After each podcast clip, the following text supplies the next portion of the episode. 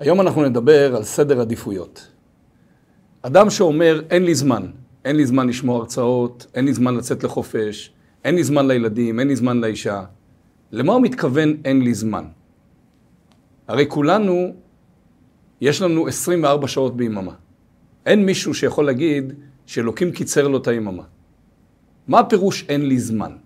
בסדר עדיפויות שלי, מה שאתם מבקשים ממני הוא קיים בתחתית או בכלל לא קיים. אין לי זמן, אין לי כסף, אין לי סבלנות, אין לי יכולת. הכל זה שאלה של סדר עדיפויות. זה לא אין לי אמיתי עם סימן קריאה בסוף, אובייקטיבי, אלא סובייקטיבי לחלוטין, לפי איך שאני חילקתי את הזמן שלי, לפי איך שחילקתי את המשאבים שלי, את הכסף שלי, לפי איך שחילקתי את תשומת הלב שאני יכול לתת, נגמר, אין לי. זאת אומרת, בעצם באופן סובייקטיבי אנחנו מעידים שמה שמבקשים מאיתנו נמצא בתחתית סדר עדיפויות. אז היום אנחנו נדבר על סדר עדיפויות במובן הרחב, ונתחיל בסיפור. מספרים על יהודי שנסע לפני שנים רבות מאירופה לאמריקה. באותה תקופה באירופה שמרו תורה ומצוות, באמריקה די לא שמרו. והסדר היה שבדרך כלל אנשים ששמרו תורה ומצוות באירופה, איכשהו לאט לאט הידרדרו מהבחינה הזאת והפסיקו לשמור תורה ומצוות באמריקה. אותו יהודי עולה על אונייה עם הקצת מטלטלים שיש לו, עם איזה דרכון ושקית של טלית ותפילין. באמצע הדרך הרב החובל אמר, האונייה כבדה מדי וצריך לזרוק משהו לים. תופס אותו יהודי את הטלית והתפילין, זורק אותם לים. מה אתה עושה? שואלים אותו. אומר, מה? לא שמעתם? צריך לזרוק משהו לים. זרקתי את הטלית והתפילין. מעניין, הם אומרים לו. את הדרכון ואת הכמה בגדים שיש לך, את זה לא זרקת לים. רק את הטלית והתפילין. משמע? מה שאנחנו בלאו הכי רוצים לזרוק, אנחנו נמצא סיבה לזרוק.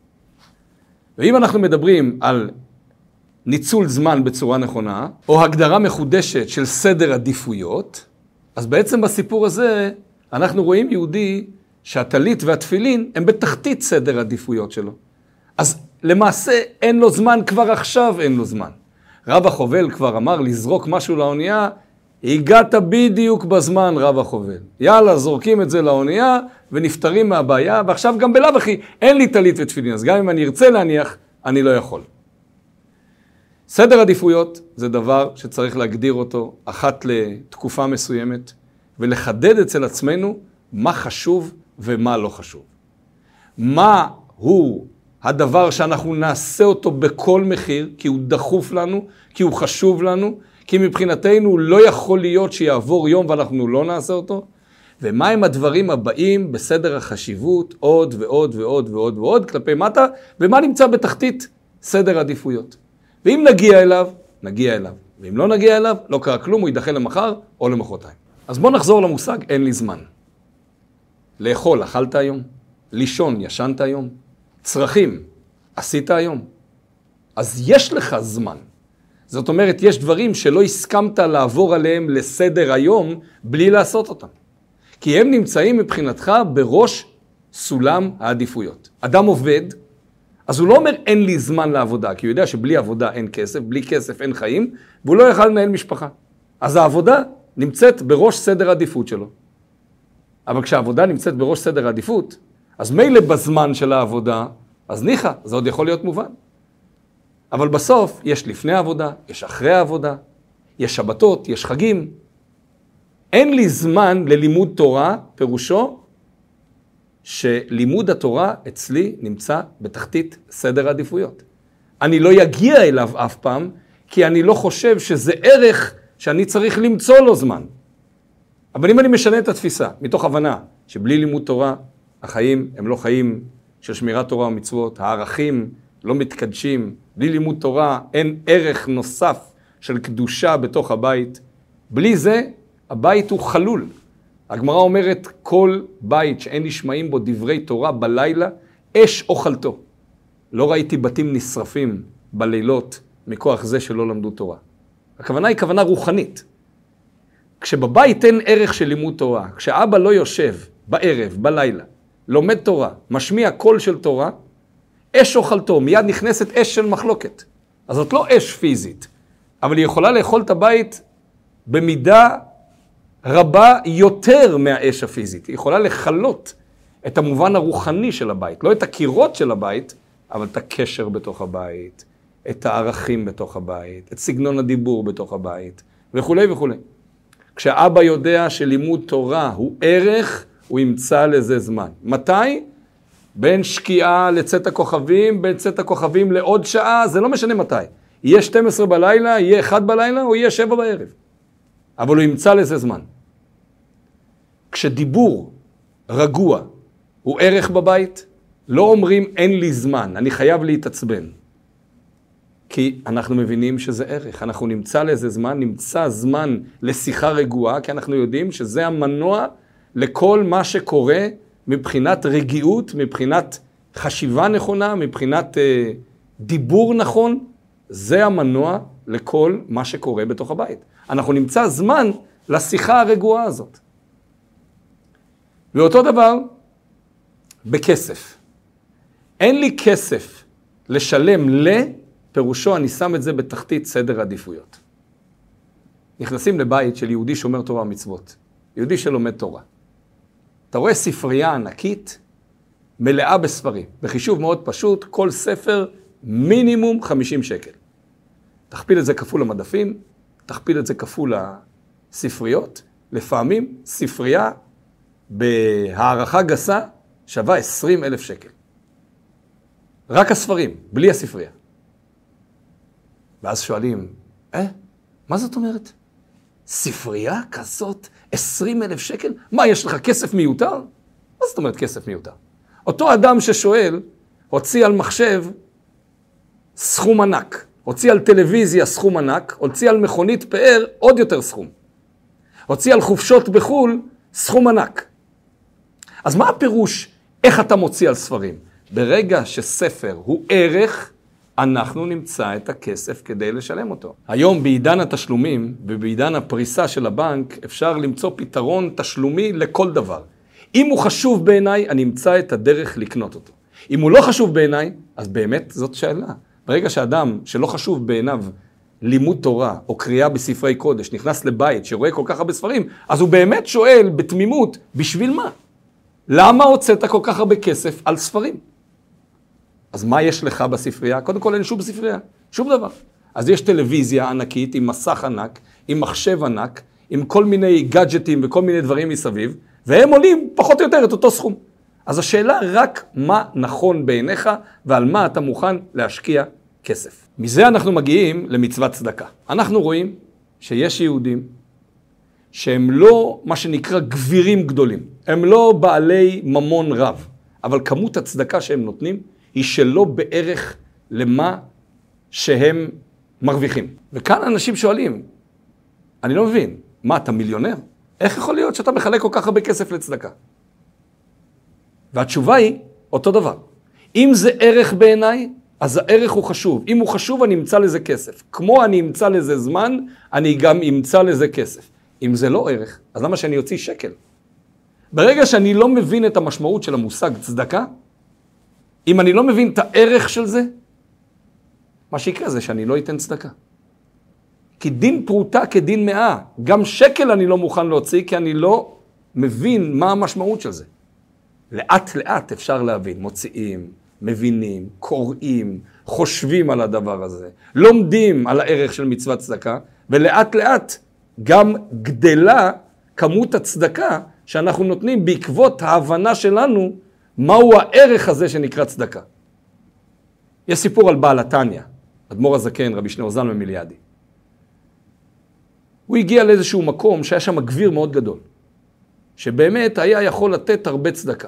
אבל הגביר הזה היה לו מנהג מגונה. כל מי שהגיע לבקש ממנו צדקה, הוא נתן לו פרוטה שחוקה.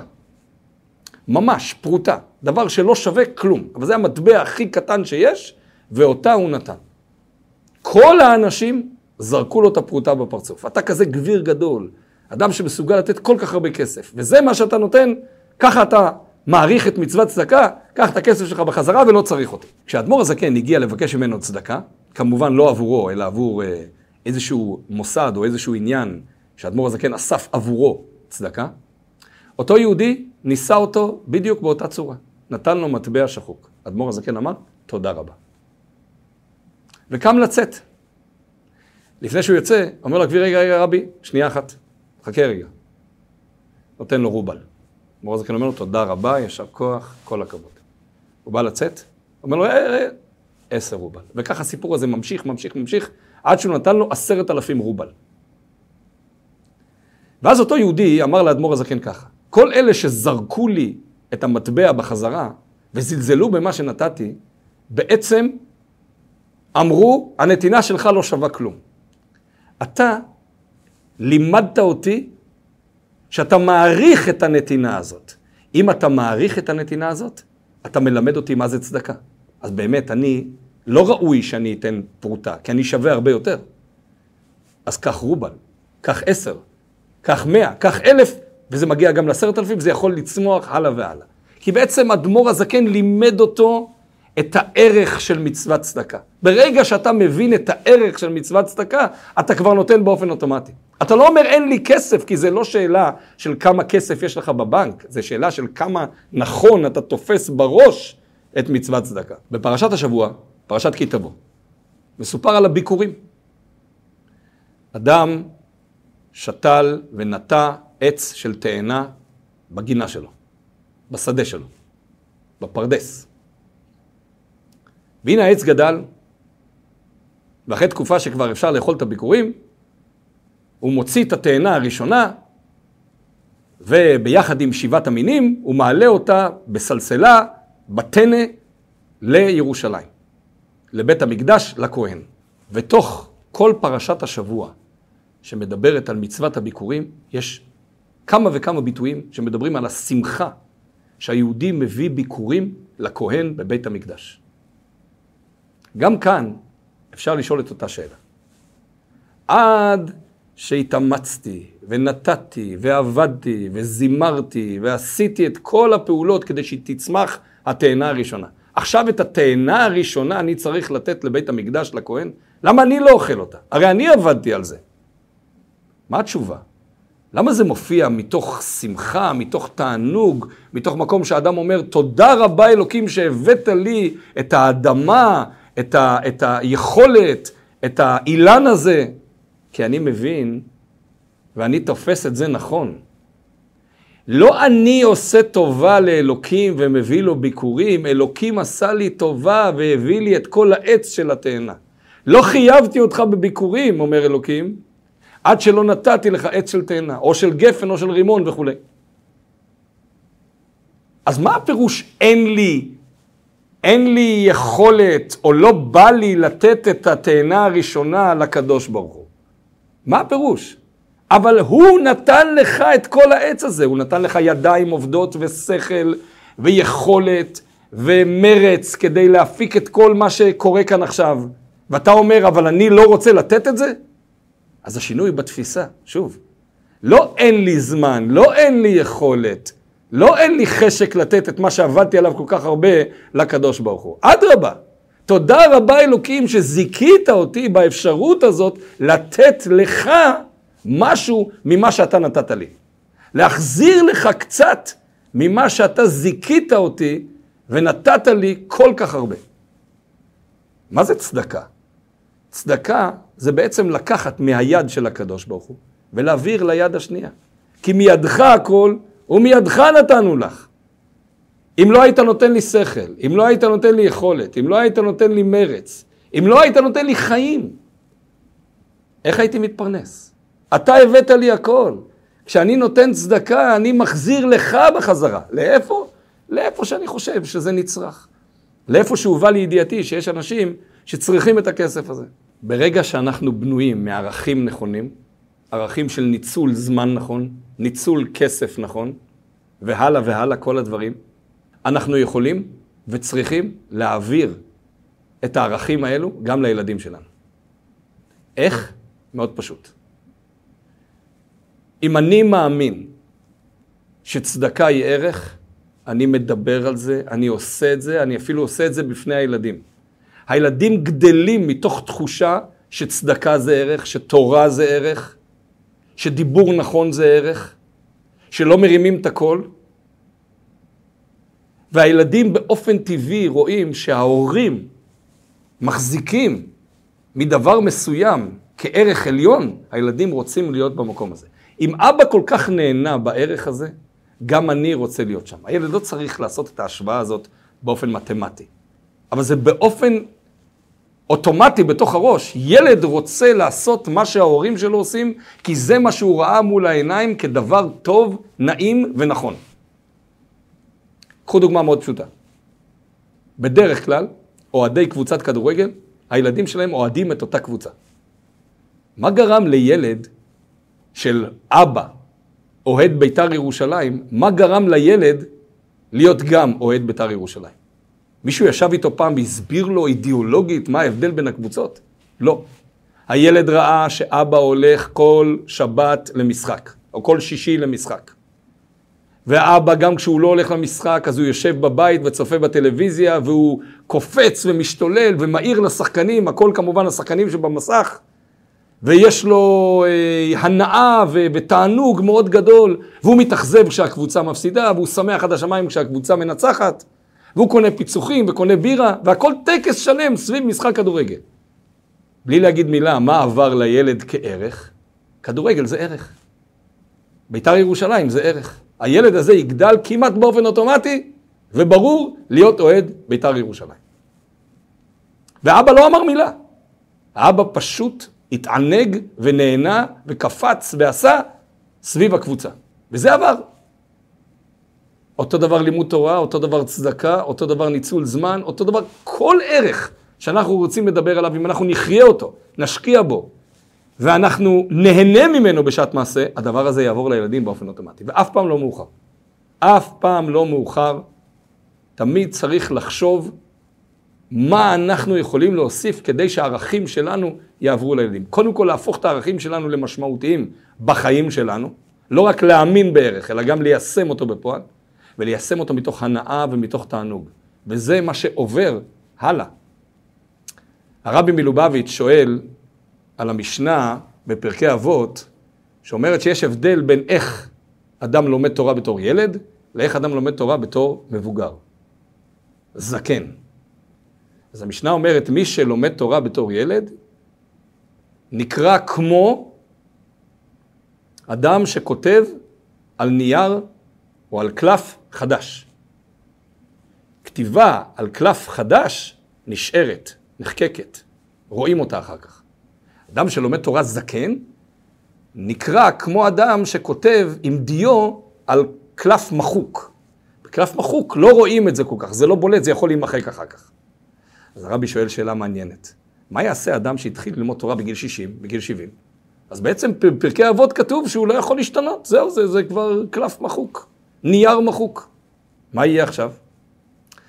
אומר הרבי, גם כשאתה בן 60, תלמד תורה כמו ילד. אל תחשוב, אה, מה כבר התורה יכולה לחדש לי? כל הזמן תתחדש. כל הזמן תחשוב, אני ילד קטן שלומד תורה מחדש. גם אם את התורה אתה לומד כבר בפעם ה-20 וה-30, תלמד אותה כמו ילד בפעם הראשונה. תשמע מה יש לתורה להגיד, פחות תגיד לתורה מה אתה אומר לתורה. אותו דבר בערכים. כל יום, כל חודש, כל שנה, להתחדש עם ערכים, להרגיש ילדים חדשים, ילדים קטנים שמתחדשים כל הזמן, שהערך יש לנו עניין בו, שאנחנו חיים איתו, שאנחנו שמחים בו, גם אם זה צדקה, גם אם זה תורה, גם אם זה כל ערך אחר, מצוות, מעשים טובים, אנחנו מתחדשים ושמחים בו כמו ילד קטן שמקבל צעצוע חדש. והוא משחק איתו והוא מתלהב ממנו, כי זה דבר חדש. התורה צריכה להיות כמו דבר חדש ולא כמו דבר ישן. ערכים אנחנו צריכים לחדש אצל עצמנו, כדי שגם הילדים שלנו יראו איך אנחנו מתחדשים ושמחים באותו ערך. ועל המשקל מה שאמרנו על זמן ועל לימוד תורה ועל נתינת צדקה, אותו דבר אפשר להגיד גם בנושא צניעות וגם בנושא גידול ילדים. אדם מהרחוב שלא רגיל לצניעות או ללבוש צנוע, אז הוא יוצא מדעתו. 40 מעלות בחוץ ואתם הולכים מכופתרים כאילו שעכשיו זה סיביר. מה קרה? אז תורידו קצת את השרוול, אז תעשו כל מיני הקלות, כל מיני... איך אפשר? זה חם. מה פירוש חם? כשאתה אומר חם לי, אני חייב להוריד את זה, אתה בעצם אומר שהחום שאתה סובל ממנו, ואפילו בצורה אובייקטיבית, חם מאוד בחוץ. וכרגע אתה נמצא בחוץ ואתה ממש מתבשל מחום. אבל החום, או הרגשת האי נוחות, היא יותר חשובה אצלך מאשר צניעות. קחו לדוגמה באנגליה. באנגליה יש חתונות מלכותיות. בחתונות המלכותיות אנשים, הגברים, מחויבים לבוא עם טוקסידו. ומה יקרה אם חתונה מלכותית כזאת תיפול על 40 מעלות בחוץ? ולחות של 100%. מישהו מהמוזמנים יעיז, לחשוב אפילו, להוריד את הטוקסידו? אם אני זכיתי להיות מוזמן לחתונה המלכותית הזאת, וחלק מהערכים של החתונה הזאת זה ללבוש טוקסידו, אני אלבש טוקסידו גם אם יהיה 40 מעלות בחוץ, וגם אם יהיה 50 מעלות בחוץ. כי זה חשוב לי, כי זה ערך בעיניי. אז אני מוכן קצת לסבול, הרבה לסבול, אבל אני רוצה להיות במקום שבעיניי הוא ערכי, חשוב, מכובד. אותו דבר בצניעות. זה לא שלא חם לאנשים, כולם בסוף בני אדם, ויש אנשים שהם לובשים את הלבוש הצנוע, בין אם זה גברים, בין אם זה נשים. הם מתבשלים בפנים, וחם להם וקשה להם, אבל הם מבינים שיש ערך שהוא נמצא מעל החום, יותר גבוה, והערך הזה קוראים לו צניעות, קוראים לו התחברות לקדוש ברוך הוא, דרך לבוש צנוע. והצנע לכת עם השם אלוקיך. מספר ילדים בבית. אנשים שלא מבינים ולא גדלו במשפחות ברוכות ילדים, או אנשים שלעת עתה אינם שומרי תורה ומצוות, מסתכלים על אנשים חרדים שיש להם 18, 20 ילדים, 12, 13, 14, כן ירבו. אומרים, מה? למה? שתי ילדים, מה, מה, מה רע? זהו, גמרנו. ילד אחד מספיק. שניים זה כבר המחמירים. שלוש? מן תחרשמי, מי צריך שלוש ילדים? כי זה לא ערך בעיניך. אז אם זה לא ערך בעיניך, אתה אומר, מה זה? זה הוצאות, זה בלגן, זה זה, כל מיני סיפורים. איך הבית יכול להכיל את כל כך הרבה ילדים? זה לא מתחיל שם. זה מתחיל בצורה מאוד פשוטה. האם פרו ורבו ומילאו את הארץ היא מצווה בעיניי? זה דבר חשוב בעיניי? אם כן, אז אנחנו הולכים על כל הקופה כמה שהשם ישלח. ואם השם ישלח 18-20 ילדים, אז כן ירבו. איי, זה אומר המון לילות בלי שינה, וזה אומר לרוץ ולסדר ולעשות, וזה המון כאב ראש. אין ספק, אבל זה ערך בעיניי. אם זה ערך, מצאתי זמן, מצאתי כסף, מצאתי סבלנות, מצאתי הכל, כי זה נמצא כערך עליון. אם זה לא ערך, אז באמת למה? חבל, בשביל מה? סתם טיפשות. ואם נחזור למצוות הביקורים שדיברנו עליה, כל ילד זה ביקורים מחדש לקדוש ברוך. כל ילד, גם מספר 20, הוא ילד מיוחד, הוא כמו תאנה מיוחדת שאני מביא לקדוש ברוך הוא בתור הבכור, הדבר המשובח ביותר. ואני אומר, ריבונו של עולם, נתת לי את היכולת להביא ילדים לעולם, כמה אנשים מחכים שנים על גבי שנים, לפעמים לא מצליחים להביא ילדים לעולם. נתת לי את היכולת להביא ילדים לעולם, ריבונו של עולם, הנה הביקורים שאני מביא אליך. הנה הביקורים, ועוד פעם הביקורים, ועוד פעם הביקורים. תודה רבה על היכולת שנתת לי לתת לך בחזרה. לתת לך ילד מחונך, ילד שעושה מה שצריך, ילד שהולך בדרך הנכונה. זה הביקורים שאנחנו מחזירים בחזרה. אין לי זמן, יש לי זמן, אין לי יכולת, יש לי יכולת, אני מסדר את זה אצלי בראש. כשאצלי בראש הכל מסודר, הכל גם מסתדר בתוך העולם.